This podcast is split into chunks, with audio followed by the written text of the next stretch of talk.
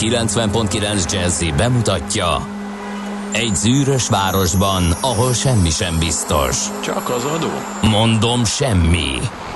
Ahol a kisbefektetőket senki sem védi meg a tőzsdei kilengésektől, és a sikátorokban leselkedik a kíméletlen hozamgyilkos.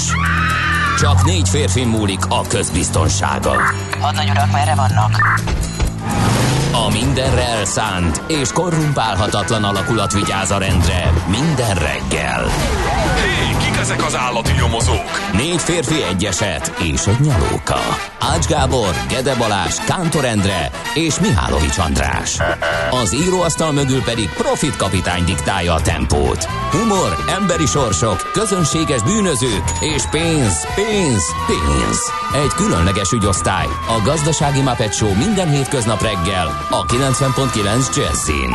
De is figyelj, ne csak a bárányok hallgassanak. De miért? Ha nincs pénzed, azért, ha megvan, akkor pedig azért. Millás reggeli. Szólunk és védünk. Jó reggelt kívánunk, kedves hallgatók! Elindítjuk a Millás reggelit ma is, itt a 90.9 Jazzy Rádión, február 24-én hétfőn reggel. Pontban 6:30 a stúdióban Kántor Endre. És Gede Balázs. És 0630 20 10 909. Ezt egy kicsit arrébb rakjuk, tiszteltem, hogy kényelmesebb legyen. 0630 20 10 909 az SMS, WhatsApp és Viber számunk, és megyünk live-ban is, ha minden igaz, megyünk? Igen, jó, igen, a Facebookon ott láthattok minket, úgyhogy mindenki, aki most ébredezik 6 óra 32 perckor, rögtön a mi tüneményes pofázatunkkal, ábrázatunkkal, pofázmányunkkal szembesül, így van. Igen, mondanám, hogy írjatok, küldjetek, és hogy biztos írtak a korán kelő hallgatók, de egyelőre nem tudok belépni. Na tessék, elfelejtetted a passwordodat. Falunkra ami nem is az enyém. Admin. Egy jól védett rendszer, ugye, az így működik. Úgyhogy erre várunk a következő megszólalásig. Addig elszórakoztatjuk a kedves hallgatókat. Na, már meg is jött. Elküldték neked a passwordot. Lehet, mutasd csak. Na, azt mondja, hogy Mátyás napja van. Nagyon boldog névnapot kívánunk minden kedves Mátyás nevű hallgatónknak. A darinák, darinkák, edőmérek is ünnepelnek. Nagyon meglepődnék, hogyha a hallgatók között lenne edőmér, vagy pedig gyermekeik között. Én még azt is hozzámerem tenni, hogy gyermekeik között sincs edőmér valószínűleg, de van egy ilyen nap. Jávorka lehet, hogy van. Lehet, vagy Jászmin, lehet, az meg majdnem biztos szerintem. Hedda is lehetséges. Hedda? Persze. Ne viccelj. Hol van Hedda? Hát az edőmér mellett. Ja, úgy, igen. A Hedvignek egy rokon neve, igen. Na, nézzük. Elég ritka lehet szerintem. Mi volt ezen a napon? Na hát 1525-ben, kérem szépen, a lovakkor utolsó csatáját vívták, ez volt a páviai csata, és ennek során a francia csapatok súlyos vereséget szenvedtek a császári hadaktól. Pont. Köszönöm. Mihálovics Medve Maci bővebben kifejti esetleg itt a hadmozdulatokat, és azt, hogy ki, hogy, miként. 1582 óta bizonyám lehetséges az, hogy azt mondjuk dátumként, amit ma is, mert hogy 13. Gergely Pápa bevezeti a róla elnevezett Gergely Naptárat, ami úgy kezdődött, ugye, hogy hát hosszas szorzás után kellett ugrani egy nagyot, mert hogy október 4-én átléptek 10 napot, és utána rögtön október 15-e következett, mert valahogy máshogy nem jött ki a matek, nyilván meg volt ennek az oka, hogy miért kellett ez a kis korrekció, de onnan gyakorlatilag azt hittem, hogy kihagyod a nagy mérföldkövet, ami ipartörténetű a legfontosabb szerintem, ami történt. Az a megy a habon. Ja, értem. A mai nap eseménye, a mai nap ünnepe. Mindenki ragadja meg ezt az eszközt, és ünnepeljen egyet reggel, mert hogy 1938-ban ezen a napon, február 24-én elkészítik az első műszálas sörtéjű fogkefét. Mert hogy odáig nyilván valami lószőr, vagy nem tudom, mi volt benne. Minden. El tudod képzelni? Hát igen. És azóta van az, hogy műanyag sörtével lehet helyettesíteni. Ezt itt Magyarországon szerintem nem tartjuk olyan nagy ünnepnek, úgyhogy legyen a fogkefe napja a mai, hiszen nagyon rossz állapotban van egyébként a magyarok fogazata. Nem tudom, hogy olvasol-e ilyen statisztikákat, én mindig rosszul vagyok tőle, de ettől függetlenül... Nem statisztikákat, én egyenesen izéket kapok, ilyen esettanulmányokat, amikor jön az a párom, ugye. Ja, igen.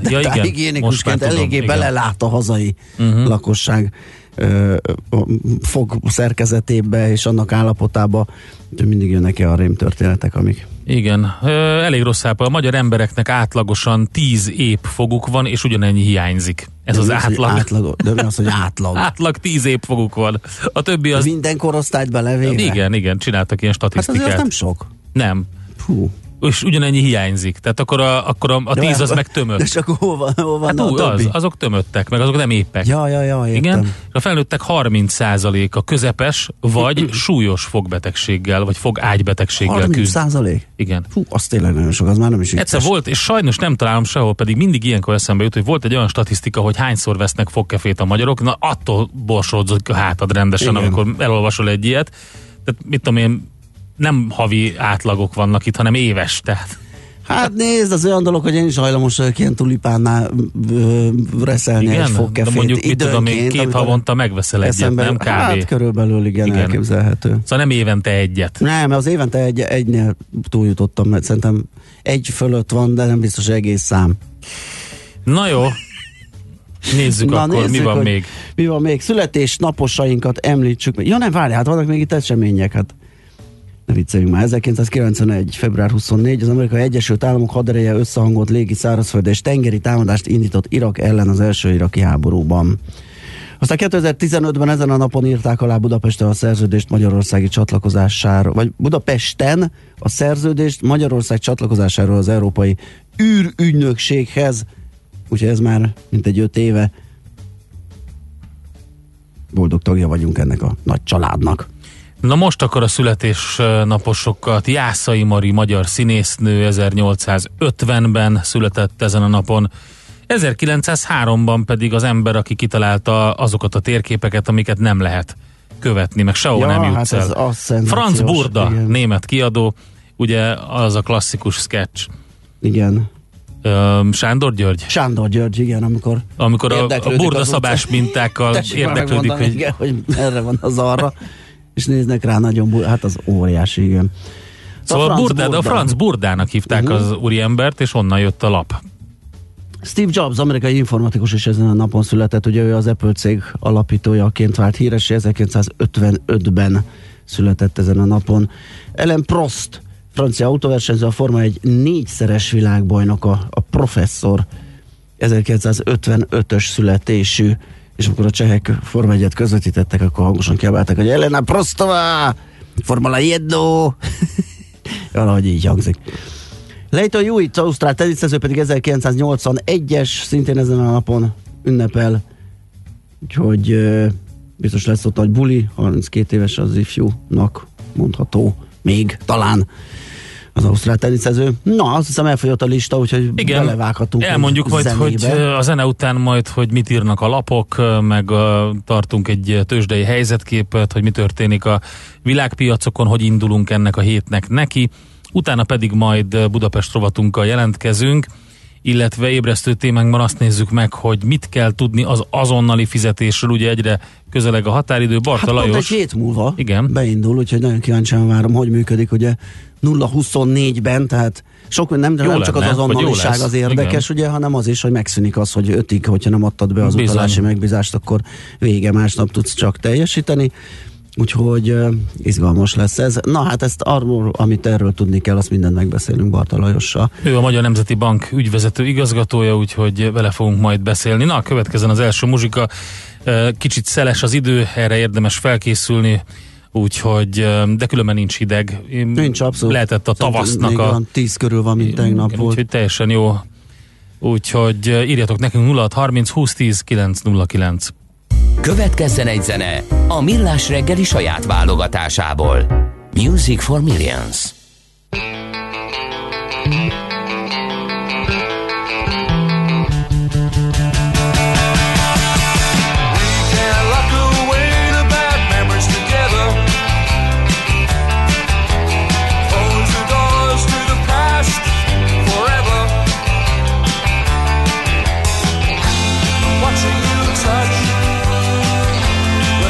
This much, I'm alone with you tonight.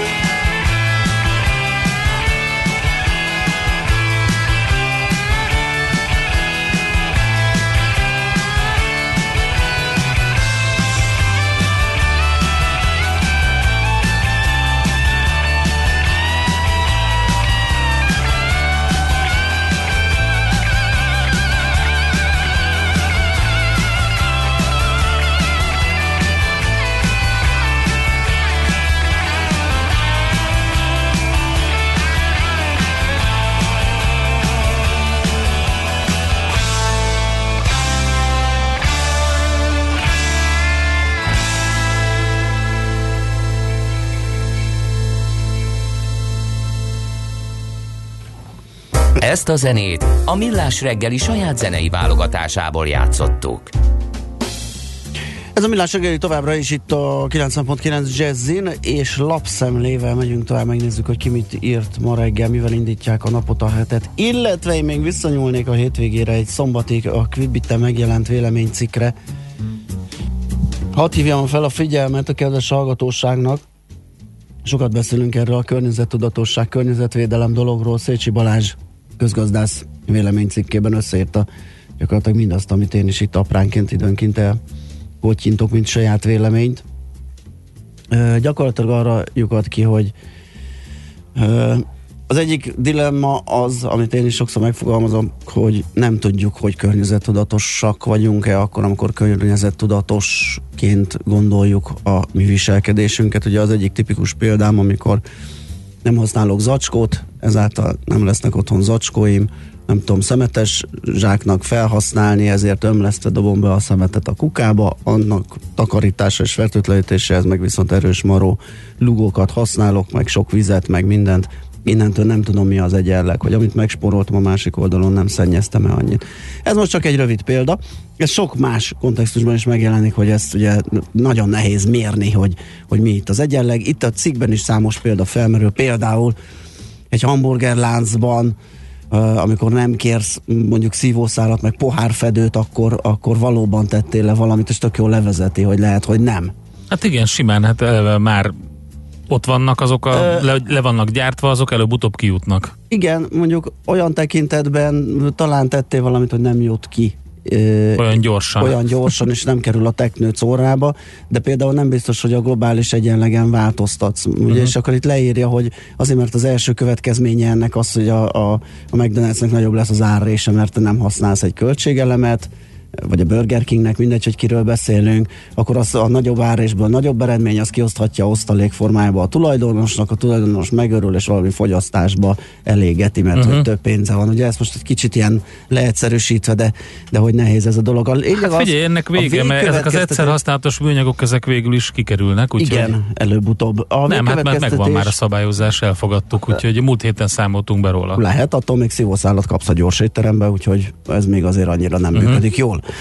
Meg mi az az egyszer használatos, tehát azt a definíciót is kéne látni. Így van, ez a probléma. Mert hogyha valóban minden egyszer használatos kivezetnénk, akkor azért lenne baj, hogy mit mibe raksz, és szállítási, logisztikai kérdések, csomagolási kérdések, tehát az ennyire talán nem egyszerű. A lényeg, hogy csak globális, nagy politikusi szinten, állami szinten, döntéshozói szinten lehetne változtatni, őket pedig csak azzal lehet rákényszeríteni, hogyha a lakosság a véleményét kinyilvánítja, vagyis minél többet az utcára, elégedetlenkedni, hangoskodni, és akkor a politikus azt fogja látni, hogy kérem szépen ahhoz, hogy én a polgárokat kiszolgáljam, ahhoz így meg így kell cselekednem. Szóval egy izgalmas, a Quibbitten olvasható 22. szombati véleménycikk. Na nézzük akkor, mit ír a G7, például egy nagyon érdekes sztori van, ugyan tegnap délután óta kint, de hát függetlenül címlapon, hogy nem kell ahhoz programozónak lenni, hogy zsarolóvírust szabadítsunk a főnökünkre. Arról írnak ugye, hogy ezek a zsarolóvírusok ugye olyan szoftverek, amelyek megnehezítik vagy lehetetlenné teszik a számítógép használatát, de pénzért cserébe visszaállítják az eredeti állapotot, vagy legalábbis ezt ígérik. Sokan úgy gondolják, hogy a kártékony programok hátterében jól képzett, zseniális programozók vannak, akik nem találnak a tudásuknak megfelelő munkahelyet, és ez gyakori sztereotípia, hogy például a korábbi szovjet tagállamok valamelyikéből kerülnek ki ezek a hackerek, akik sokan kaptak színvonalas matematikai képzést. Ezzel szemben ma gyakorlatilag bárki megpróbálkozhat a számítógépes zsarolással, nincs hozzá szükség különösebb programozói tudásra. Erről szól a cikk, hogy meg lehet ezeket a szoftvereket szerezni, és meg is lehet vele próbálkozni, sőt, az a probléma, hogy amikor lehet valamit, akkor azt sokan meg is teszik. Nagyjából ezt ecsetelgeti ez az írás. Azt mondja, hogy Bártfai-Mager Andreával készített interjút a Portfólió, azzal indítja ma reggelt. Nem bűvészkedünk az állami vagyonnal címet viseli következetes ciklusokon átívelő állami vagyongyarapítást hajt végre a kormány. Ezt mondta a Portfóliónak ebben az interjúban Bártfai-Mager Andrea. A nemzeti vagyonkezelésért felelős tárca nélküli miniszter sok más mellett a Magyar Posta és a tömegközlekedési cégek jövőjéről, illetve a Mátrai erőművel és a takarék szövetkezeti integrációval kapcsolatos kormányzati álláspontról is részletekbe menően beszélt a lapnak. Megkérdezték azt is, hogy meddig és mi alapján választják a Budapest Bank új tulajdonosát, mi alapján választják ki. Úgyhogy a portfolio.hu-n erről lehet olvasni. Egy másik interjú az m4.hu-n arról szól, hogy hamarosan elindul a nyugdíjkötvény. A MÁP plusszal is versenyképes lehet a kamatozása, mondják, mégpedig a privátbankár.hu-nak és az m4.hu-nak nyilatkozó Varga Mihály pénzügyminiszter mondta, aki beszélt az új kötvényekről, a jövő évi adóváltozásokról, meg a német ipar visszaesés jelentette veszélyről. A kórházi menedzsment jogi felelőssége vonásáról is beszélt, és a beszállítóknak tett visszautasíthatatlan ajánlatról, úgyhogy van itt bőven az interjúban alapanyag. Ezt írja ma reggel az m4.hu, vagy ezzel kezd. A világgazdaság mai számát neked ajánlom. Na nézem. Nézed, kérlek szépen. Nagy István agrárminiszter a világgazdaságnak azt mondta, elmondta, miért tervezi a tárca a bortörvény módosításán. Napra készen kell tudni a tőkén lévő szőlő, a must, a készleten lévő folyó és palackozott borok mennyiségét ahhoz, hogy piaci zavar esetén hatékonyan be lehessen avatkozni. Ez a lényege.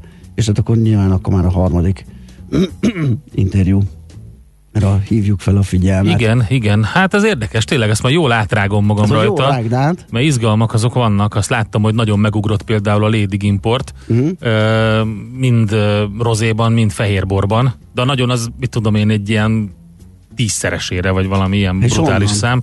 Hát általában Olaszország. Aha. Got jelenti ez. Nem néztem a célországok, vagy az adóországokat, de csak azt, hogy mennyivel többet hoznak be, de az is megdöbbentő, hogy ekkora ugrás van benne a lédikben. Mert ugye ez bekerül utána valamilyen persze. módon belekeveredik ilyen persze az Európai Uniós törvények ezt megengedik, hogy bizonyos esetekben a feltüntetett címkéknél ugye feltüntetve legyen olyan, ami bekerül 15-20%-ban más ország, Európai Uniós országból bor. Úgyhogy jó, megnézzük akkor. Hát egyelőre ennyi.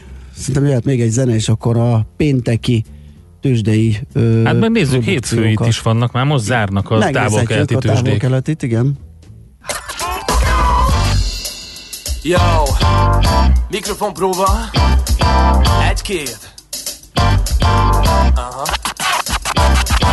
Ez az első szó mindig. Mikrofon próba. Hát legyen ez az első lábmetsző kezdő nóta, és egyben átpolitika, nem egy kicsit agymnasztika, valami önsérétmika, és némi szabad rétika. A hangerő gombját biztonságból felcsavartam, de ha megerjedne a cucc, az nem miattam van. A kábel csak rakoztatva, de a lámpa még nem ég, talán bekapcsolnám.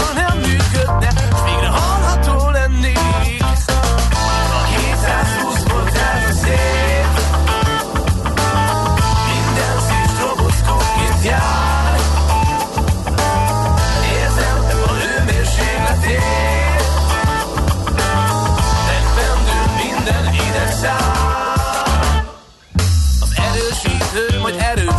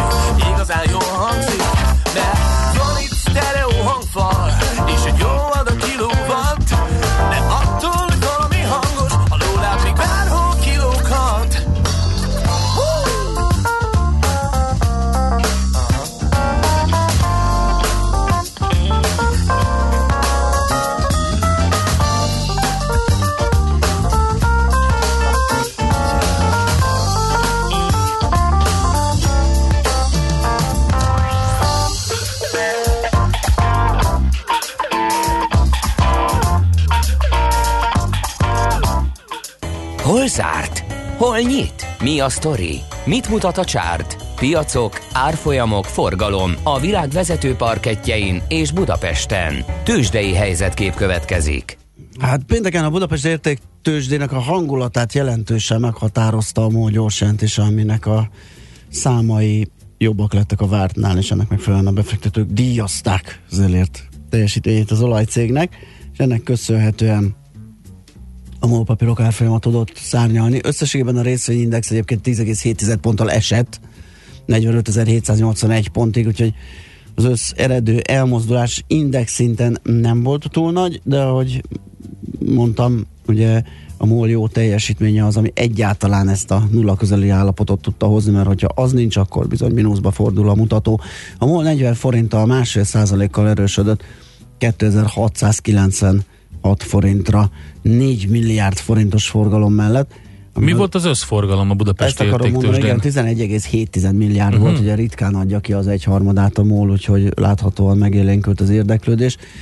És akkor hát a másik, az OTP-nél mindig nagy a forgalom, és mindig nagy a mozgás, ugye most közel 5 milliárd forint értékű bankpapír cserélt gazdát, és 40 forinttal esett az árfolyama 15.320 forintig, míg a Magyar Telekom árfolyama 1 forint 50 fillérrel nőni tudott 437 forint 50 fillérre. Úgy látszik, elérte azt a pontot, ahol a befektetők csalódottsága már beárazódott, tükrözi esetleg az árfolyam a csalódottságukat, mert hogy ugye itt meg az volt, hogy egy nem túl rossz gyors jelentést követően viszont egy nagy csalódást keltő osztalékjavaslattal állt elő a menedzsment, amit még keresztül kell vinnie a közgyűlésen, úgyhogy ez még nem feltétlenül végleges. A Richter papírok árfolyama 70 forinttal tudott esni 7055 forintra, ez 1%-os mínusz, de itt meg az a helyzet, hogy a gyönyörű teljesítményen van túl a Richter, hogyha az elmúlt jó pár hónapot, nem tudom, olyan 3 hónapot megvizsgáljuk, ugye az, hogy kicsit korrigál, kicsit esik, gyakorlatilag 4500 forinttól zsinórban húzták föl az árát a befektetők, úgyhogy ez aztán igazán belefért. Hát az Egyesült Államokban meg a világ nagy tőzsdéjén elég rossz volt a hangulat, ugye a koronavírus tovább terjedése és európai elég erős megjelenése Olaszországban is szította ezeket a félelmeket, meg a hangulatot, és egyébként itt a forintról nem beszéltünk, de hogy a dollár 3 éves csúcsponton van, a koronavírus miatti félelmek hajtották fel, és egyébként az aranyárát is érdemes lenne megnézni, mert ilyenkor igen, szépen lassan emelkedik, most is 1%-os pluszban az arany, az ezüst is fél százalékot ugrott felfele, úgyhogy hát ilyenkor bizony a klasszikus menekülők felé nyúlnak a befektetők, és menekülnek ki a piacokról. A Dow Jones 0,8%-os mínuszban zárt, a Nasdaq majdnem 2%-os mínuszban, az S&P 1%-os mínuszban, a vezető papírok az Egyesült Államokban mind estek, az Apple 2,3%-kal, a Citigroup is szintén ennyivel, a GE, a Google is 2,3%-kal, a Microsoft pedig 3,3%-os mínuszban zárt, úgyhogy ezek a legnagyobb volumenben kereskedett papírok.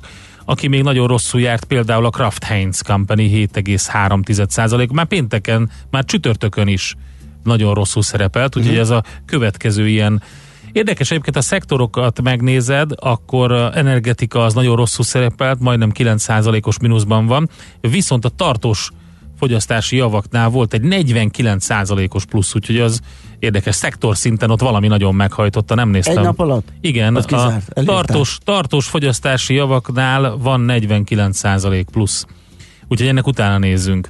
Ott hiányzik egy tizedes. Technológia az 15% plusz, a különböző elektronikai felszerelések pedig 12,3%, tehát hogyha meg is a kiskereskedelem is 11% fölött. Úgyhogy nem hiányzik, csak... Egy nap alatt? Egy nap, igen, ezek a szektorális teljesítmények. És akkor nézzük azt, a nyitva tartó tőzsdék hogy szerepelnek, mindjárt zárnak természetesen. A Shanghai Composite 0,3%-os mínuszban, a Hang Seng ugye ott bezárt, 1,5%-os mínusszal zárt, és a Nikkei is 0,4%-os mínusszal fejezte be a kereskedést a mai napon, úgyhogy így indulunk neki. Tőzsdei helyzetkép hangzott el a Millás reggeliben. És itt van velünk Czoller Andi. Szia, jó reggelt! Itt egy mikrofon, szóljál bele a kedves hallgatóknak. Szia, Andika, mit csinálsz? Körmöt reszelek. Bücsköli az én kombi bicskámat, megtaláltam, hogy kiesett a tatyóból. Megtaláltad a vállalati bicskánkat? Vállalati. Mindenkinek olyan egyen bicskája. Hát mert valamiért nem voltál ott, ahol amikor a bicskát osztották. Itt van, szeretnék látod, nézd csak. Jó, szeretnék én. Ez a vállalati bugylibicskánk. Nagyon kínos. Vállalati bugylibicska. Hát figyelj, igen, 4 MacGyver egy stúdióban. De most tényleg minden nap, minden gatyádba átrakod, és hozod, és viszed, és mindig veled az van. Komplikál, nem, én nekem csak egy gatyám van. Hát persze, hogy minden gatyámba átrakom. De minek? Mi az, hogy minek? Szükséged van rá? Kolbászt karikázni, meg szalonnát. Ne viccelj. Ez kell. Okay. Itt a utána, itt a sörnyító. Miért most meg vagyok, ilyet a pasik maguk? Férfinál legyen. Hát nálam bicska. 2 van rögtön. 2? Nálam van egy habverő is. Na tessék. Azt tőlem kaptad, igen, nem? Igen, de elgörbült a táskámba. Igen, az egy, igen, az egy nagyon jó kis ajándék volt. Az egy tényleg kis habverő. Ha esetleg habot kell verni. A kis késít neki, ugye erre szokták mondani. És ha véletlenül így van. Mi van, ha valahol habot kell vernem? Így van. És nincs nálam. Azért van nála, hogy tojás rántottát bárhol tudjon. A kis bicskájával leszeletelgeti a kis szalonnát, a kis habverővel felveri a kis tojást, a fűrtojásokból készít. És akkor eszik egy kis reggelit. Így van. Okay. Micsoda kérdés, nem tudtad, hogy minden férfinél kell, hogy legyen egy kés? A körülöttem lévő férfiaknál nincs, és ezért nekem ez furcsa. Rossz férfiakkal vetted. Rossz férfiakkal. Okay. Nem jókkal vetted magad eddig körül. Na kérem szépen, viszont hírek azok jönnek, Czoller Anditól még hozzá, utána pedig visszajövünk, folytatjuk a Millás reggelit. Műsorunkban termék megjelenítést hallhattak. Hallottál már a Bitcoinról? És az Ethereum, Ripple, Litecoin, Monero megvan? És azt tudod, hogy milyen technológia hajtja ezeket a kriptopénzeket? Hallgass minden kedden fél 8 után pár perccel a kriptopénzek világáról és a blockchain technológia híreiről szóló rovatunkat. Kriptopédia, hogy értsd is, mi hajtja az új devizát. A rovat szakmai partnere a MrCoin.eu kriptodevizaváltót üzemeltető Mr. Coin Limited. Reklám.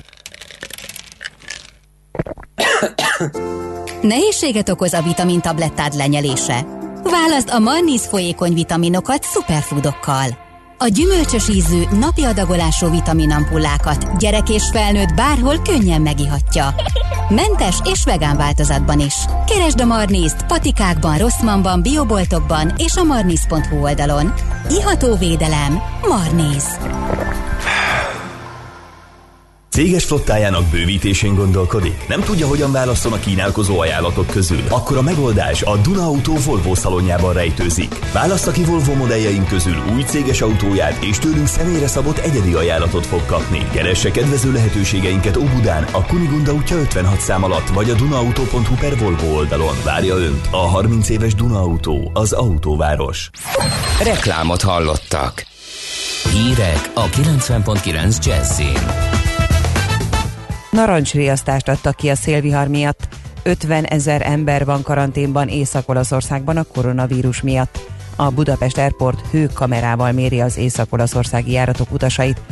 Budapesten most 6-8 fokot mérünk, szeles, változóan felhős idő lesz.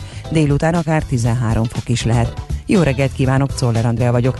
Narancsriasztást adtak ki a szélvihar miatt. A Dunántúl északi részén, valamint Pest megyében és Bács-Kiskun északi részein másodfokú, a többi helyen elsőfokú riasztás van érvényben. A MÁV arról tájékoztatott, hogy a Budapest 60 és a Budapest Nagykáta vonalon 80 km/h sebességkorlátozással közlekednek a vonatok a viharos erejű széllökések miatt. A menetidő a 2 elővárosi vonalon meghosszabbodhat. 60 és Tura között pedig egy tehervonat áramszedője és a vezeték tartó szerkezete megrongálódott, a vonatok egyvágányon közlekednek. 3-ra nőtt a wuhani koronavírus halálos áldozatainak száma Olaszországban, mindhárman idős rákbetegek voltak. A legutóbbi áldozat Milánó közelében Crema városában élt. Lombardia régióban péntek óta több mint 130 megbetegedést regisztráltak. A Milánóhoz közeli Lodinál 50 000 ember van karanténban, bezárták az üzleteket, az iskolákat, az irodákat, nem közlekednek a vonatok és leállították a helyi tömegközlekedést is. A lakosokat arra kérték, ne csoportosuljanak, ha tehetik, maradjanak otthon, hogy ez biztosan így legyen. Az olasz fegyveres erők katonái már megérkeztek a helyszínre és lezárták a kijelölt térségbe bevezető utakat. Senki sem hagyhatja el a területet és senki sem léphet be oda. csak alapos megfontolás után javasolja a külügyminisztérium az észak-olaszországi utazást. Mencer Tamás államtitkár felhívta a figyelmet az egészségügyi kockázatra, valamint arra, hogy ha az olasz hatóságok indokoltnak látják a karantén bővítését, akkor aki az adott településen van, az a karantén területét nem hagyhatja majd el ennek feloldásáig. Később az államtitkár Facebook oldalán azt írta, kollégáik Milánóban és Rómában készen állnak, hogy segítsenek, ha a magyar állampolgár bajba kerül Olaszországban, és 2 szabadon hívható telefonszámot is közzétett. A Budapest Airport felkészült az észak-olaszországi járatok szűrésére is. A vállalati kommunikációs igazgató közleményben azt írta, megkezdték az észak-olaszországi tartományokból érkező utasok testhőmérséklet mérését. Valentinyi Katalin hozzátette, a Budapest Airport az elmúlt héten beszerzett egy hőkamerát, valamint egy további kamerát napokon belül bérbe vesz. A repülőtér üzemeltetőinek jelentős készlet áll rendelkezésére a szükséges védőfelszerelésekből és a fertőtlenítéshez szükséges anyagokból, eszközökből, továbbá biztosítani tudja a megfelelő elkülönítő helyiségeket is. A Budapest Airport a reptér teljes területén szórólapokkal, valamint információs táblák segítségével tájékoztatja az utasokat a legfontosabb higiénés szabályokról, továbbá arról, hogy mi a teendő, ha utazás során betegnek érzik magukat. Ma többfelé lehetnek erős széllökések, majd estére mérséklődik a légmozgás, változóan felhős napos idő ígérkezik, kisebb esőzápor csak délelőtt alakulhat ki. Délután 7-13 fok valószínű. A hírszerkesztőt, Czoller Andrát hallották, friss hírek legközelebb, fél óra múlva. Budapest legfrissebb közlekedési hírei a 90.9 Jazzin a City Taxi diszpécserétől. Jó reggelt kívánok! Hétfő reggel lévén élénk forgalomban autózhatnak, különösen a bevezető utak környékén és a belvárosban. Baleset is történt a 10. kerületben a Gyömrői úton, a Noszlopi utcánál. Lezárták a 7. kerületben a Dob utcát, az Izabella utca és a Vörösmarty utca között betonozás miatt. Szakaszonként útszűkületen kell áthajtani Zuglóban a Miskolci utcában, az Erzsébet királyné útja és a Csömöri út között, valamint a Zuglói körvasútsorban burkolatjavítás miatt. További jó utat kívánok Önöknek! A hírek után már is folytatódik a Millás reggeli, itt a 90.9 Jazz-én. Következő műsorunkban termék megjelenítést hallhatnak.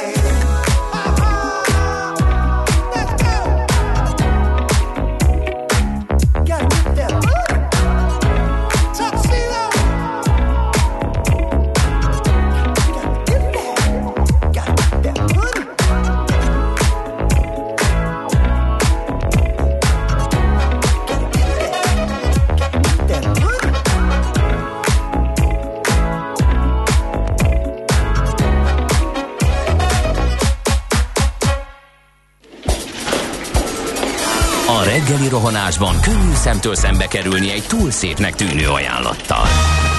Az eredmény... krétával körberajzolt tetemes összeg. A tetthelyen a gazdasági helyszínelők, a ravasz, az agy és két füles csésze és fejvállalakzat. A lehetetlen küldetés megfejteni a Fibonacci kódot. A jutalom egy bögre rossz kávé és egy olyan hozamgörbe, amilyet még Alonso Mosley sem látott. Millás reggeli, a 90.9 Jazzy Rádió gazdasági Mápet Show-ja. Vigyázat! Van rá engedélyünk! Szép jó reggelt kívánunk a hallgatóságnak! Megyünk tovább a Millás reggelivel itt a 90.9 Jazzin. Február 24-én hétfőn reggel 7 óra 8 perckor a stúdióban Kántor Endre. És Gede Balázs. És 0630 20 10 909 az SMS, WhatsApp és Viber számunk, ahol kérlek szépen a harcias, bicskás amazonok üzentek nekünk, illetve egész pontosan Andinak.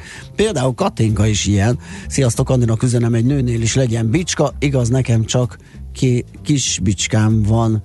Gondolom ez az akart lenni. Vagy késbicskám? Hát ez... Kisbicska szerintem. Igen, kisbicska de szerintem az persze, is. Hát nyilván. Aztán Katik, úgy látszik. Na meg katonát kell cipelni magaddal. Ja. Hanem egy célszerszámot, igen, egy eszközt. Pontosan. Szép reggelt kívánok, Andinak üzenem, nekem egyszer azt mondta egy ismerősöm, egy rendes lánynál mindig legyen bicska. Szűkszavú idős ember volt, nem magyarázta meg, hogy miért, de azóta mindig van nálam. De ki is? Azt írta Katinka, igen, most javítottak, igen. Aztán nézzünk közlekedési híreket, szerintem azt is küldtek most eleget a hallgatók, abból tudunk gazdálkodni. Budapest legfrissebb közlekedési hírei, itt a 90.9 Jazz-in. Dr. Sisi üzeni, hogy a Ferihegyi a Vecsési lámpától 16 perc a Kökig. Aztán Szőke kapitány írt egy kevésbé örömteli hírt, miszerint a gyömrői oszlopi keresztben nagy csattanás volt hajnalban, a reptér felé egy sáv még lezárva. Sajnos így van, ezt a BKK info is megerősítette, a Noszlopi utcánál a 10. kerület Gyömrői úton van baleset és helyszínelés, úgyhogy ott sajnos nehéz a közlekedés. Aztán az Útinform arról számolt be, hogy az M0-as autó déli szakaszán az M1-es autópálya felé a Soroksári Dunahídnál korábban egy műszaki hibás nyerges vontató vesztegelt. 21-es kilométernél most már mindkét sáv járható, a szerelvényt elvontatták. Ennek ellenére továbbra is 4-5 kilométer hosszan 35-40 perces araszolgatásra készüljenek az M5-ös felől érkezők. Lezárták a Dob utcánál az Izabella utca és a Vörösmarty utca közötti szakaszt, tehát a Dob utca 7. kerület betonozás miatt, úgyhogy Izabella és Vörösmarty utca között le van zárva. Aztán a Dob utca. A 33-as főúton Besenyőtelek és Poroszló között egy fadölt az útra, a 18-as kilométernél lezárták a főutat, kerülni mindkét irányból Kömlő felé lehetséges. Budapest, Budapest, te csodás! Hírek, információk, érdekességek, események Budapestről és környékéről. Mi a legfontosabb hír? Az, hogy nem lesz sztrájk, legalábbis egyelőre ez az új info. Nagyot nő a BKV-sok fizetése, tehát ugye átlagosan 10%-os béremelésben állapodtak meg, januártól visszamenőleg a szakszervezetek a BKV vezetésével. A kollektív munkaügyi vita harmadik fordulójában, és azt lehet mondani, hogy a sztrájk készültséget ugye a megállapodás aláírásáig felfüggesztették, ezt az Egységes Közlekedési Szakszervezet közölte, és akkor ez azt jelenti, hogy az első 2 hónapra mindenkinek egységesen egyszeri 60 000 forintot fizet ki a cég, márciustól pedig 8%-kal, havonta legalább 35 000 forinttal nőnek a keresetek. Ez az összeg legtöbb munkavállalónál meghaladja a 10%-ot, mondja tehát az Egységes Közlekedési Szakszervezet elnöke. Aztán távozik az állatkert éléről Persányi Miklós, ez pénteken derült ki. A főpolgármesteri hivatal közleménye szerint a fővárosi állat- és növénykert főigazgatója 2020 március 1-től lemondott magasabb vezetői megbízásáról. A távozó vezető arról tájékoztatta Karácsony Gergely főpolgármestert, hogy egészsége az utóbbi időben megromlott, ezért döntött a lemondás mellett. Megbízott főigazgatóként jelenlegi operatív igazgató válthatja. Azt mondta, hogy életem 70. évében léptem, és az utóbbi hónapokban munkámban jelentkező rendkívüli terhelés egészségemet is próbára tette. A következő időszakban még tovább növekvő feladatokat felmérve és tapasztalva a szervezetemet érő negatív hatásokat magasabb vezetői feladataimtól visszavonulok. Szó szerint így adta be felmondását Karácsony Gergelynek, és lemondó nyilatkozatában úgy fogalmazott még, hogy az állatkert és a főváros szolgálatára most is épp úgy elkötelezett vagyok, mint 26 évvel ezelőtt, amikor 1994. március 1-én beléptem az állatkertbe, és megkezdtem főigazgatói munkámat. Szívesen támogatom kollégáimat a továbbiakban, és utódomat tanácsokkal, a szakmai közösségekbe bevezetéssel, illetve bármely igényelt módon segítem, erőmhöz mérten készülő közreműködni az állatkert fejlesztéseinek sikeres befejezésében, jövőbeni működtetésének előkészítésében. Hát egy érdekes vita alakult ki azzal kapcsolatban, ugye, hogy lesz-e kerékbilincs, meg nem lesz, vagy hogy lesz az egész szabályozás. Minden esetre az Indexen jelent meg egy cikk, a mostaninál több büntetést szedne be a szabálytalan fővárosi autósoktól az új rendészeti igazgató. Ugye a főpolgármesteri hivatal azt írt a közleményében, hogy egyetért a fővárosi önkormányzati rendészeti igazgatóság törekvéseivel, és támogatja abban, hogy érvényt szerezzen a jogszabályoknak Budapesten is, és minden törvényes eszközzel éljen a közterületi rend megteremtéséért. Ezek a törekvések a szabálytalan budapesti autósok elleni keményebb fellépést szolgálják. Ez a Hír TV-n közölt hangfelvételből derült ki, amelyet valaki az új rendészeti igazgató állománygyűjtésén rögzített. Nem sok tudható a felvételről, csak hogy Handl Tamás, az új rendészeti igazgató hallható rajta. A Hír TV nem közölte, hogy mikor volt az említett állománygyűjtés, és a teljes beszéd sem hallható, csupán néhány megvágott részlet, de a főpolgármesteri hivatal közleménye egyáltalán nem kérdőjelezte meg az elhangzottakat, így gyakorlatilag biztosan mondható, hogy Handl sokkal több büntetés, szankciót követel a közterületfenntartóktól. Ehhez fel is sorolja az eszközöket: bírság, kerékbilincs, elszállító autó. Úgyhogy hát érdekes, hogy zajlik ez a kerékbilincs sztori. Na jó, van-e még? Igen, ez a mobilapp, ez érdekes. Ja.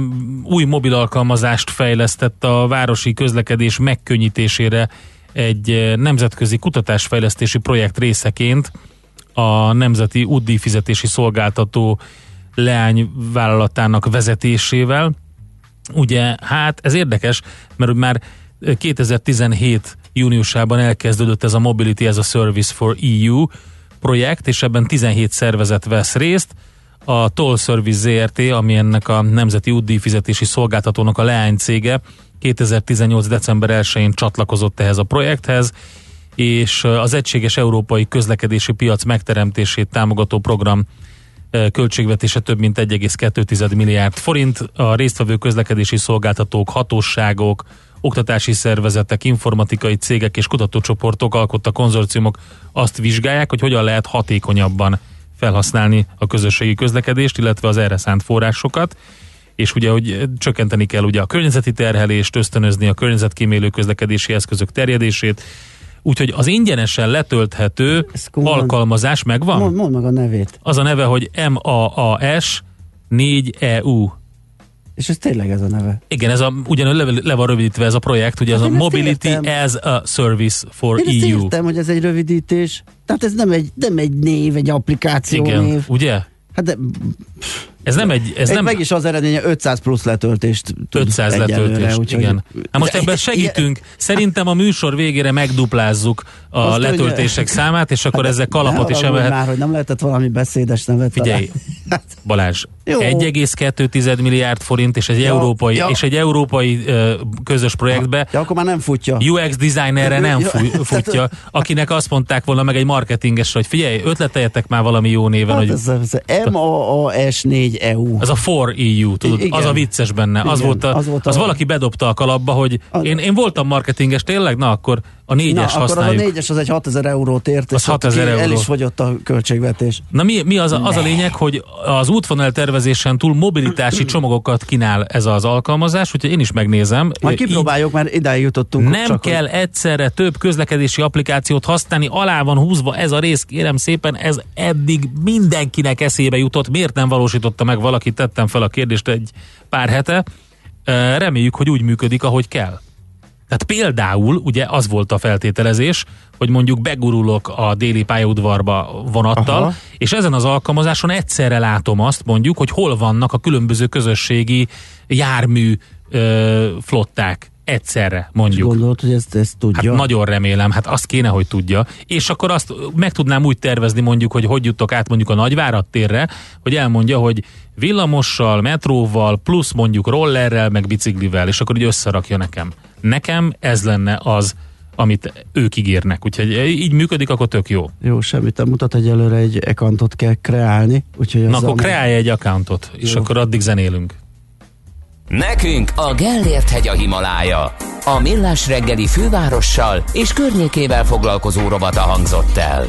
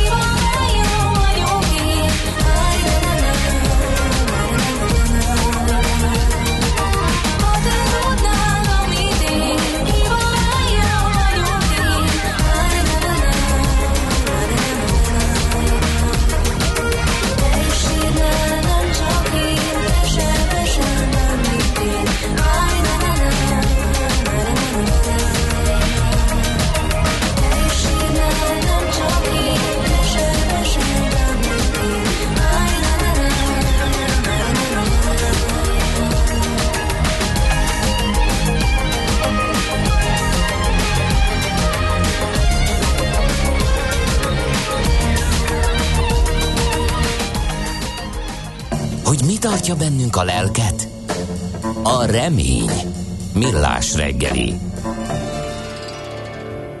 Március 2-ától indul az azonnali fizetés, ugye gyakorlatilag egy hét múlva így van, amikor is új időszámítás kezdődik a bankolásban, rengeteg mindenki beszél erről.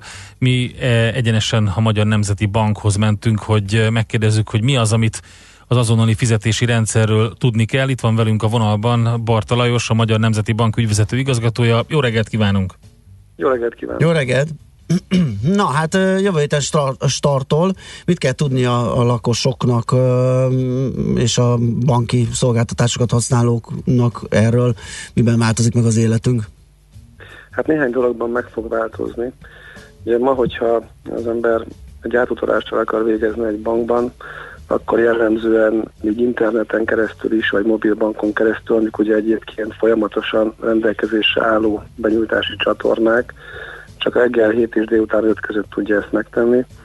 Hétvégén nem lehet, tehát ha mondjuk szeretnék egy átutalást elvégezni, akkor az hétfőn délelőtt 10-kor, hogyha megadom, akkor az át fog menni nagyjából 1-1,5 óra alatt, de ha ezt péntek délután 5-kor adom meg, akkor az majd csak hétfőn reggel fog átmenni. Ez az egyik fő változás, amit tapasztalni fognak az emberek. A másik az, hogy ma még ebben az időszakban is, tehát ebben a mai munkaidős időszakban nagyjából 1-2 óra szükséges ahhoz, hogy egy átutalás teljesüljön. Az új rendszerben ez 5 másodperc lesz, vagy néhány másodperc igazából. Tehát azt jelenti, hogy alig, hogy elszámolunk, addig meg fog érkezni egy összeg a másik kedvezményezetnek a számlájára. És azt is tapasztalni fogják még változásként az ügyfelek, hogy amennyiben akinek küldik a pénzt, az bement a saját bankjába, és mondjuk a mobil számát rögzítette, hozzákötötte a bankszámla számához.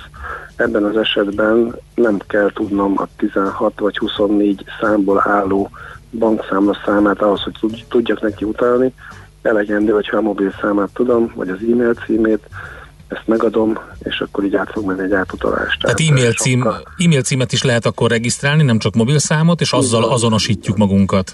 Sőt, igazából van egy harmadik azonosító is, ez az adószám, de ezt nem annyira a lakosság körében gondoljuk, hogy egy használt másodlagos azonosító lesz, ez inkább a vállalatoknak lehet érdekes. És ez hogy kell elképzelni, hogy az online banki felületemen lesznek további rublikák a mobilszámnak vagy az e-mail címnek? Így van, bizonyos bankoknál már most is elérhetők ezek a felületek, még nem aktívak. Aha. Tehát ott látszik az, hogy ki lehet választani, hogy számlaszámra, vagy más azonosítóra szeretném küldeni a tranzakciót, és hogyha a számlaszámla az ugyanaz, mint ami ma van, tehát akkor ugyanúgy be lehet gépelni. Ha viszont nem, akkor be lehet majd írni egy mobilszámot, vagy egy e-mail címet, vagy egy adószámot. Aha, világos.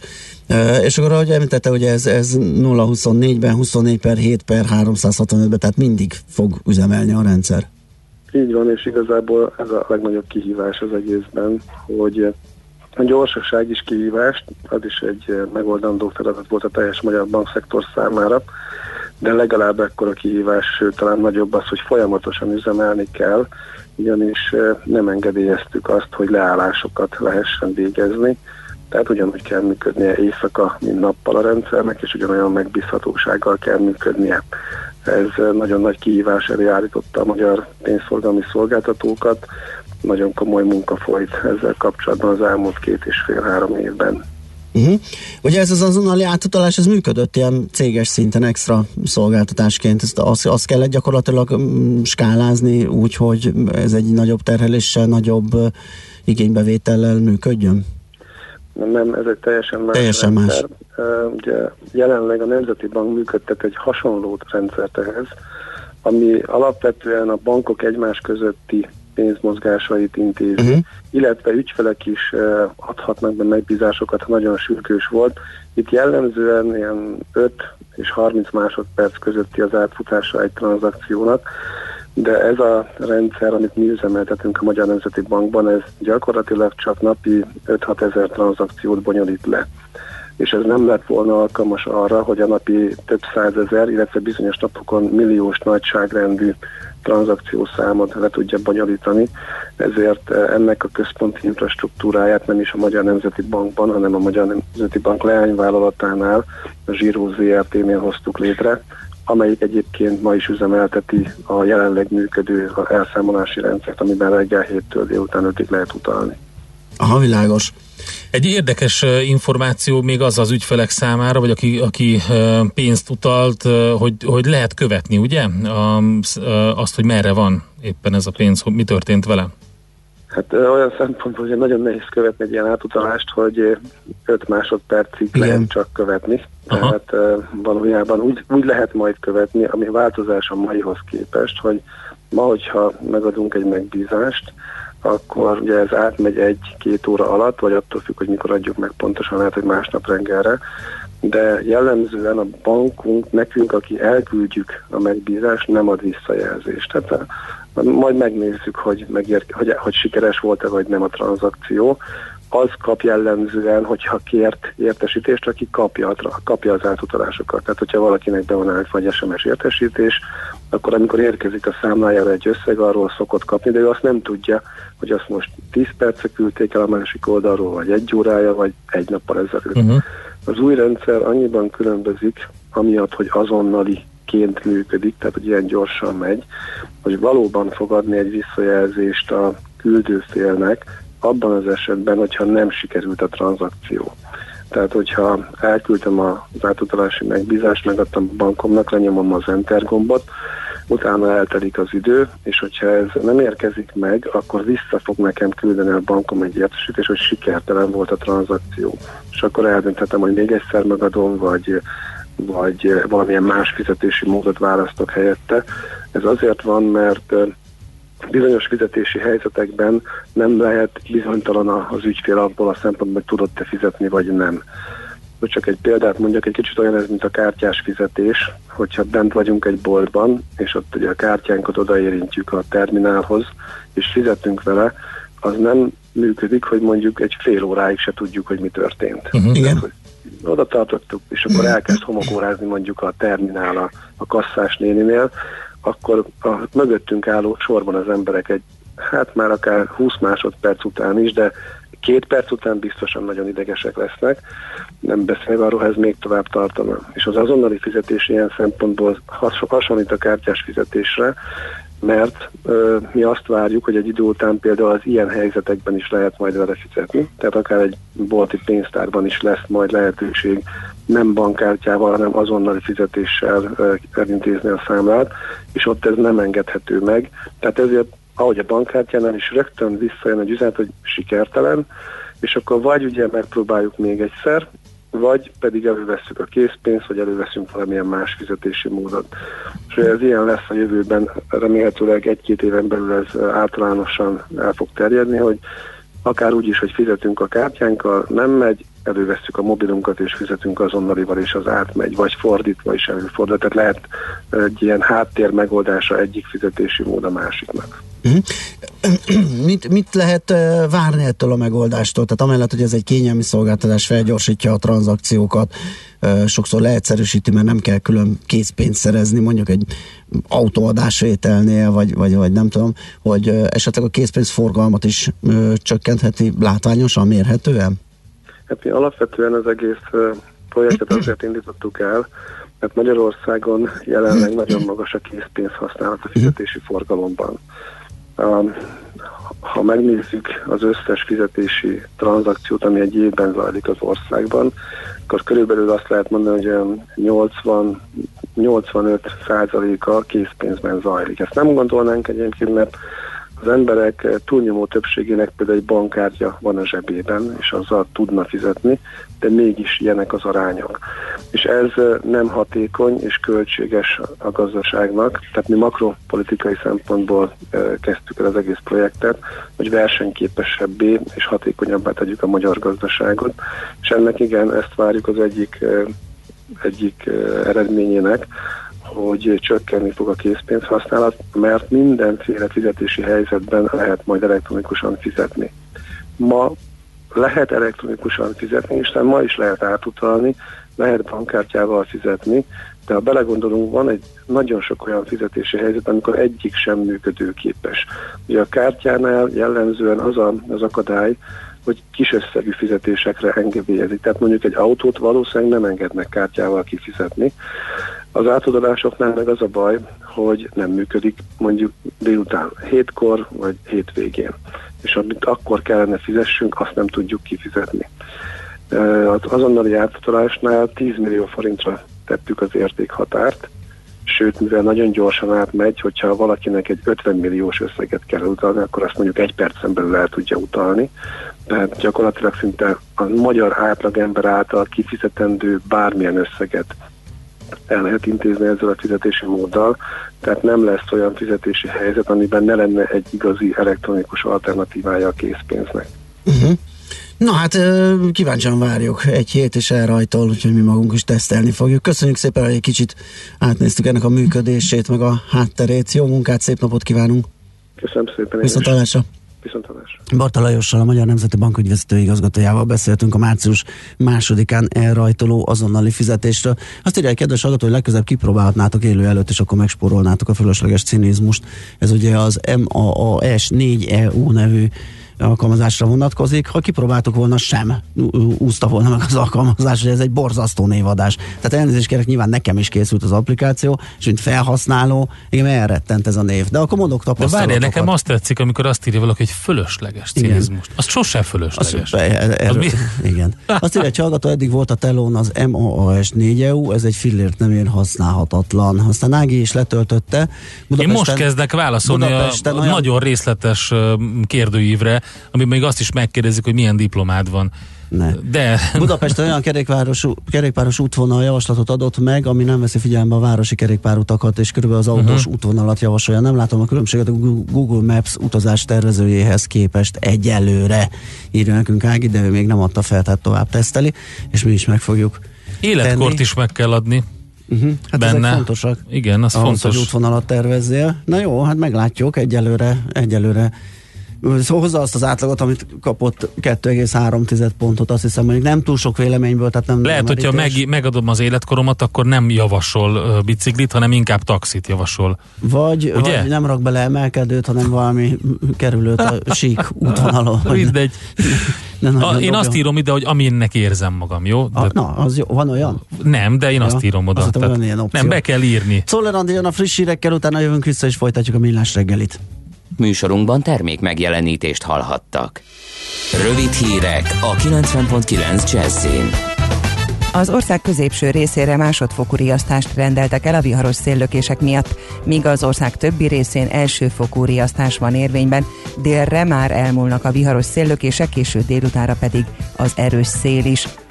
Magyar diákok kerültek karanténba a koronavírus miatt. A 11 középiskolást, valamint kísérőjüket és az autóbusz két vezetőjét a Szent László kórházba vitték 2 hetes elkülönítésre, miután vasárnap este hazatértek Észak-Olaszországból, ahol gyorsan terjed az új koronavírus. A Nemzeti Népegészségügyi Központ jelezte, a magyar iskolások szálláshelye mindössze 13 kilométerre volt a lezárt területtől.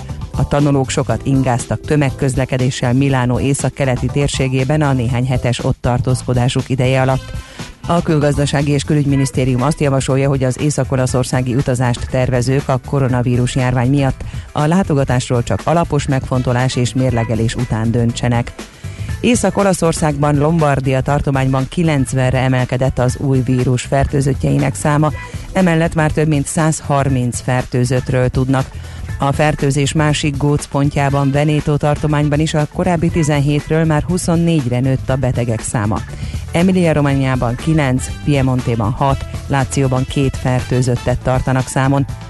Este megállítottak egy Velencéből Münchenbe tartó vonatot az osztrák határon, miután az olasz állami vasút értesítése szerint 2 utas is lázas tüneteket produkált. Milánóban délután bezártak a szórakozóhelyek, készültek a karanténra, a külföldi diákok hazamentek vagy próbálnak hazamenni a koronavírus miatt. Az észak-olasz tartományokban a hatóságok minimum 1 hétre bezárták az iskolákat, egyetemeket, múzeumokat és a mozikat. Lefújták a velencei karnevál utolsó 2 napját is. Az elmúlt 48 órában 155-re nőtt az olaszországi fertőzöttek száma, 3-an közülük életüket vesztették. Országszerte a kommunizmus áldozataira emlékeznek. Budapesten a Honvéd téri gulág emlékműnél a gulágokban elpusztultak emlékének megörökítésére alapítvány tart megemlékezést. A Terrorháza Múzeumban hétfőn egész nap rendkívüli történelemóra és csoportos tárlatvezetés lesz középiskolai csoportoknak. Kedden, az emléknapon ingyenesen lesz látogatható a Terrorháza Múzeum, ahol a Hősök falánál egész nap protokollmentes gyertyagyújtással várják a megemlékezőket. A kormányzó német szociáldemokrata párt kapta a legtöbb szavazatot a Hamburgban tartott törvényhozási választáson. Az előzetes hivatalos eredmény szerint ugyanazok a pártok jutottak be a tartományi parlamentbe, mint az 5 éve tartott előző választáson, és ismét többsége van az eddigi koalíciónak, amelyet az SPD a zöldekkel alakított. Ma többfelé lehetnek erős széllökések, majd estére mérséklődik a légmozgás. Változóan felhős napos idő ígérkezik, kisebb esőzápor csak délelőtt alakulhat ki, délután 7-13 fok valószínű. A hírszerkesztőt, Czoller Andrát hallották, friss hírek legközelebb, fél óra múlva. Az időjárás jelentést támogatta az Eaton szünetmentes áramellátó rendszerek szállítója, a BPS Kft. Budapest legfrissebb közlekedési hírei, itt a 90.9 Jazz-in.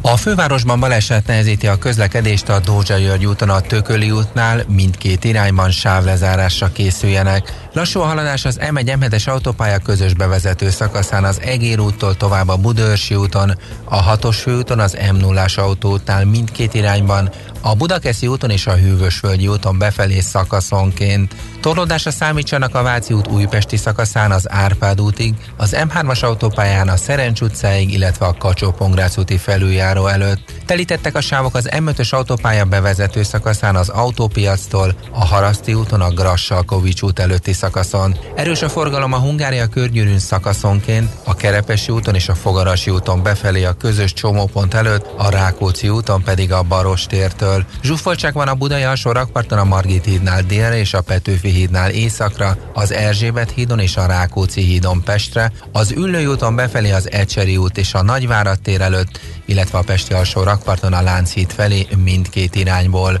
A 7. kerületben a Dob utcát lezárták az Izabella utca és a Vörösmarty utca között betonozás miatt. A budavári sikló ma nem üzemel egy rendezvény miatt. Siling Zsolt, BKK Info. A hírek után már is folytatódik a Millás reggeli, itt a 90.9 Jazzyn. Következő műsorunkban termék megjelenítést hallhatnak.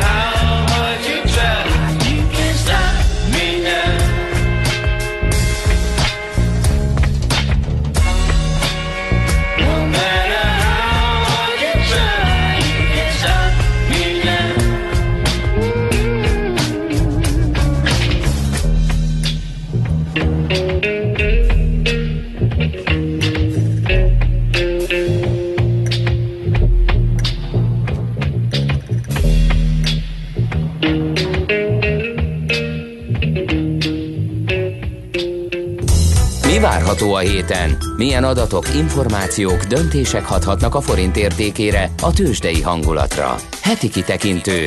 A Millás reggeli szakértői előrejelzése a héten várható fontos eseményekről a piacok tükrében. Na, hát pillanatokon belül átnézzük, hogy mire számíthatunk a héten, milyen izgalmas hírek jöhetnek makrofronton. Ugye mindenképp a hazai kamat döntés lesz az egyik érdekes kérdés, valamint az amerikai konjunktúra adatok, amelyekre érdemes figyelni. Úgyhogy ezeket nézzük meg, hogy mi a várakozás. Tardos Gergely segítségével, az OTP elemzési központ vezetőjével. Szia, jó reggelt! Jó reggelt kívánok! Na hát holnap már MNB gyűlés, döntés, és hát ugye annak fényében, hogy Nagy Márton korábban ugye hangsúlyozta, hogy az infláció ellen minden eszközt bevetnek, hát izgalommal várjuk, hogy mit léphet a jegybank, egyáltalán fog-e bármit is kamatfronton. Igen, de hát még a holnapi kamat meghatározó ülés előtt érdemes figyelemmel követni a mai swap aukciót. Ugye igazából az elmúlt, mondhatjuk azt, hogy az elmúlt hetekben folyamatosan a jegybank az azzal üzent a piacnak, hogy igazából nem, vagy csak részben újította meg a lejáró FX swapokat, amivel ugye likviditást szív ki a piacról, és ezzel feljebb hajtotta a kamatokat. Ami egyébként egy nagyon komoly magatartásbeli változása a jegybankban, hiszen ha végig gondoljuk, az elmúlt évek azok arról szóltak, hogy a jegybank folyamatosan tolerálta az árfolyamgyengülést. Ugye nyilván ez hozzátartozik, hogy megtehette, hiszen az infláció az alapvetően a célsávon belül mozgott, előre tekintve is, meg a tényadatok tekintve is. És hát nyilván lentartotta a kamatokat.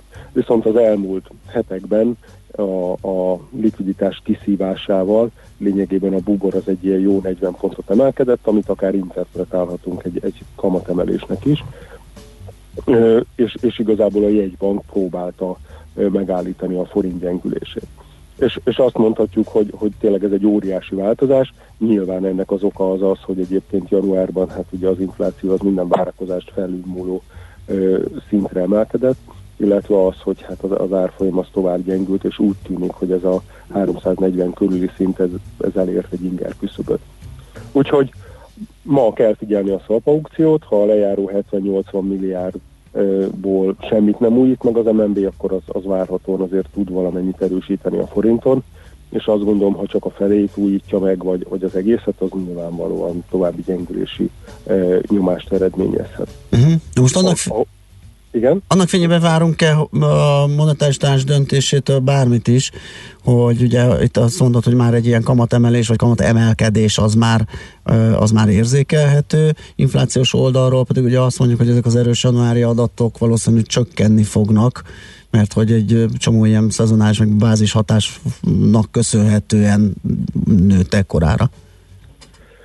Hát azért nem egészen ez a helyzet, tehát hogyha az inflációban januárban mondhatjuk azt, hogy nagyon sok minden összejött. Tehát az, hogy a vártnál lényegesen magasabb lett az infláció, annak a fő oka az nyilván az élelmiszer áremelkedés, ugye volt egy üzemanyag, pontosabban az elsődleges ok az üzemanyag bázishatás, ezen kívül az, hogy azért nagyon sokat mentek a sertéspest is miatt az élelmiszerárak, illetve a harmadik dolog, hogy ugye voltak hatósági áremelések is. De azért mégiscsak a nagy kép az inflációt tekintve az, hogy az underlying inflációs mutatók, tehát ezek a mindenféle maginflációs mutatók, ezek mondjuk ilyen, hát mondjuk azt, hogy ilyen 3,5% körüli inflációt jeleznek, ami ugye mondjuk az inflációs célsávnál a közepénél már magasabb, és ugye egy ilyen helyzetben, ha az underlying infláció 3,5, akkor bármilyen kis sok, legyen az egy élelmiszerások, hatóságások, bármi, az fölé tudja lökni az inflációs célsáv felső értéket, fölé az inflációt. És ugye nyilván ez egy kényelmetlen helyzet, tehát hogy meg indoklásban is, tehát azt gondolom, hogy nyilván mindenki nyugodtabb lenne, hogyha mondjuk ezek a maginflációs mutatók 3 körül lennének, és nem 3,5 körül. Tehát az a helyzet, hogy azért ez a januári inflációban nagyon sok minden tényleg összejött, és előre tekintve valóban számíthatunk arra, hogy lemegy majd az infláció ugye az év közepéig akár 3% környékére is, de az a helyzet, hogy amit érdemes nézni, az nyilván ezek a maginflációs mutatók, hogyha ott esetleg további gyorsulás látszik, vagy nem látszik mondjuk az év folyamán ahogy a gazdaság elkezd lassulni, és ahogy a bérek elkezdenek lassulni, nem látszik ebben egy csökkenés. Az az a helyzet, hogy az egy viszonylag erős jel arra, hogy azért a hazai inflációs várakozások azok fellazultak.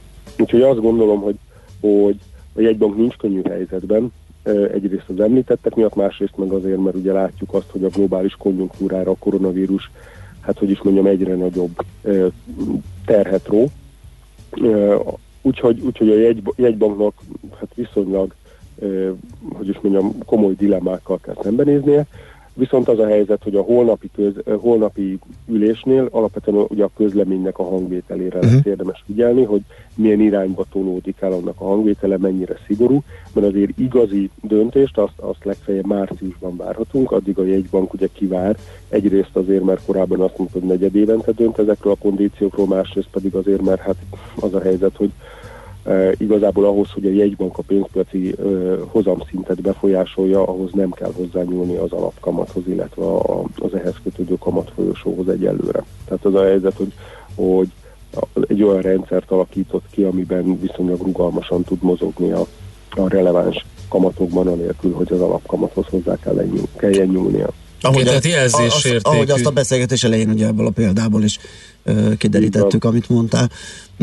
Oké, tehát jelzésértékű lesz, ugye? Azt várjuk, hogy mit mondanak egész pontosan, milyen üzenetek vannak benne. Hát így van, hát ugye a piac nagyon vár erre, mert ugye azért a mostani dilemma azért a kamatpiacon az, hogy ugye ha megnézzük, akkor a cseh korona, ahol 2,25 a kamat, vagy a lengyeleknél, ahol ilyen ahol másfél, ők azért inkább felértékelődési nyomás alatt vannak. Ugye ezzel szemben a forint, ahol azért a kamatszint régiós összevetésben vagy nemzetközi összevetésben is igazából mondhatjuk azt nyugodtan, hogy elég alacsony volt, ugye itt egy leértékelődési nyomás alá került a deviza, és a jegybanki adatokból, vagy hát közleményekből meg és tudjuk azt is, hogy egy viszonylag komoly forint sortállomány épült fel. Tehát az látszik, hogy ez a nagyon alacsony kamatszint, ez hívószóként hatott a spekulánsokra, akik idejöttek, forinthitelt vettek fel, eladták a forintot, és ebből vettek más eszközöket. És ugye most elértük azt a szintet árfolyamban, ami inflációs szempontból már problémát jelent, ezért igazából a jegybank elkezdi keresni azt a kamatszintet, ahol ez a leértékelődési nyomás, ez mondjuk megszűnik. És hát elég bizonytalan, hogy melyik ez a kamatszint. Ugye lehet azt mondani, hogy most mondjuk a jelenlegi ilyen 0,5% körüli szinten most éppen nem akar túl sokat gyengülni a forint, de azért könnyen lehet, hogy ez a kamatszint feljebb van, és hát amellett is szólhatnak érvek, hogy mondjuk ha előre tekintünk, és ez a koronavírusos történet ez tovább romlik, akkor még az is lehet, hogy egy banknak szerencséje lesz, és mondjuk akár vissza is engedheti a kamatokat. Tehát, hogy most azért így elég nagy a bizonytalanság, de az biztos, hogy ha nem romlik tovább a külső konjunktúra, akkor hát az a helyzet, hogy a leértékelődési nyomás megállításához valószínűleg a mostaninál kicsit magasabb, vagy egy folyamatosan emelkedő, de egyébként historikus összevetésben nyilván extrém alacsony kamatszint kell. És akkor a hét második felében pedig amerikai adatokat is várunk, ugye tartós cikkek rendelésállományát február 27-én, ami szintén arról árulkodhat, hogy ez a koronavírus dolog, ez kezd esetleg globális gazdasági hatásokkal járni. Így van, mert egyébként, ugye a héten kijön a részletes amerikai GDP adat a negyedik évre, akkor tudjuk, hogy erős volt a növekedés. És azóta a kijövő adatok alapvetően nem voltak rosszak, a múlt héten volt egyébként tehát hogy ezekben a beszerzési menedzserindexekben egy komoly zakó, ami ugye elgondolkodtató, és nyilván, hogyha ezt a negatív képet ezt megerősíti, mondjuk azt, hogy a tartós cikkek rendelésállománya is esetleg nagyot esik, az azt mutatja, hogy a koronavírusnak az elkezd hatni az amerikai gazdasági folyamatokban is. A várakozás nagyon pessimista, ahogy nézem a számokat. Hát ugye ebben azért van komoly volatilitás is, tehát hogy ezt meg lehet nézni mondjuk ilyen védelmi eszközök nélkül is. Ugye abban tehát van egy pár nagyon volatilis része ennek a dolognak, tehát igazából így a kormutatókra érdemes koncentrálni. Nyilván, ha vártnál jóval nagyobb az esés, az, ami mondjuk egy komoly szignálként értelmezhető, és ami mondjuk elkezdhet így gyengíteni a dollárt. Köszi Gergő, izgalmas hetünk lesz, megint figyelünk nagyon, úgyhogy jó munkát neked is, szép napot! Szép hetet kívánok mindenkinek! Tardos Gergellyel, az OTP elemzési központ vezetőjével néztük át a legizgalmasabb pontjait a makrogazdasági naptárnak. Heti kitekintő rovatunk hangzott el. Mire érdemes odafigyelni a héten? Mi elmondjuk.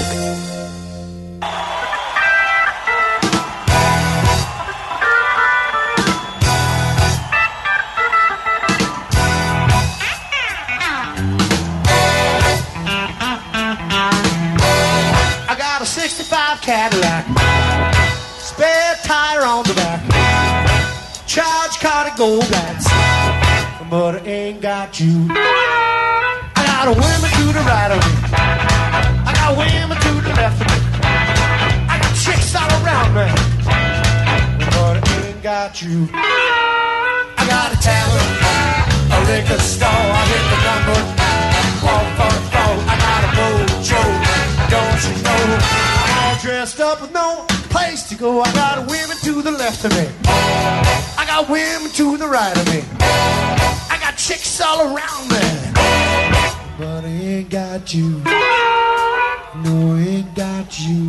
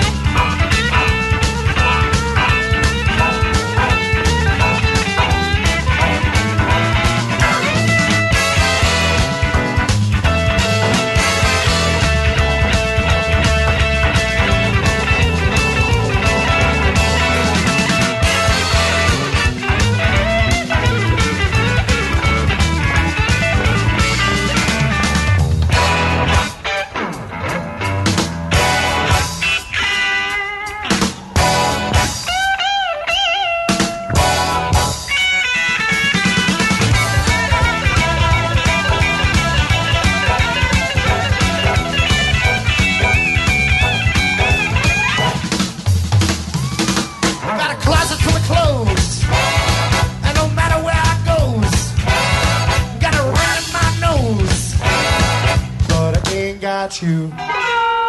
I got a tavern, a liquor store, I hit the number 444. I got a mojo, don't you know, I'm all dressed up with no place to go. I got a pocket full of crumple bills, I got a stomach full of different pills, I got Fanny Fox and Wilbur Mills, but I ain't got you. No, I ain't got you. No, I ain't got you. No, I ain't got you.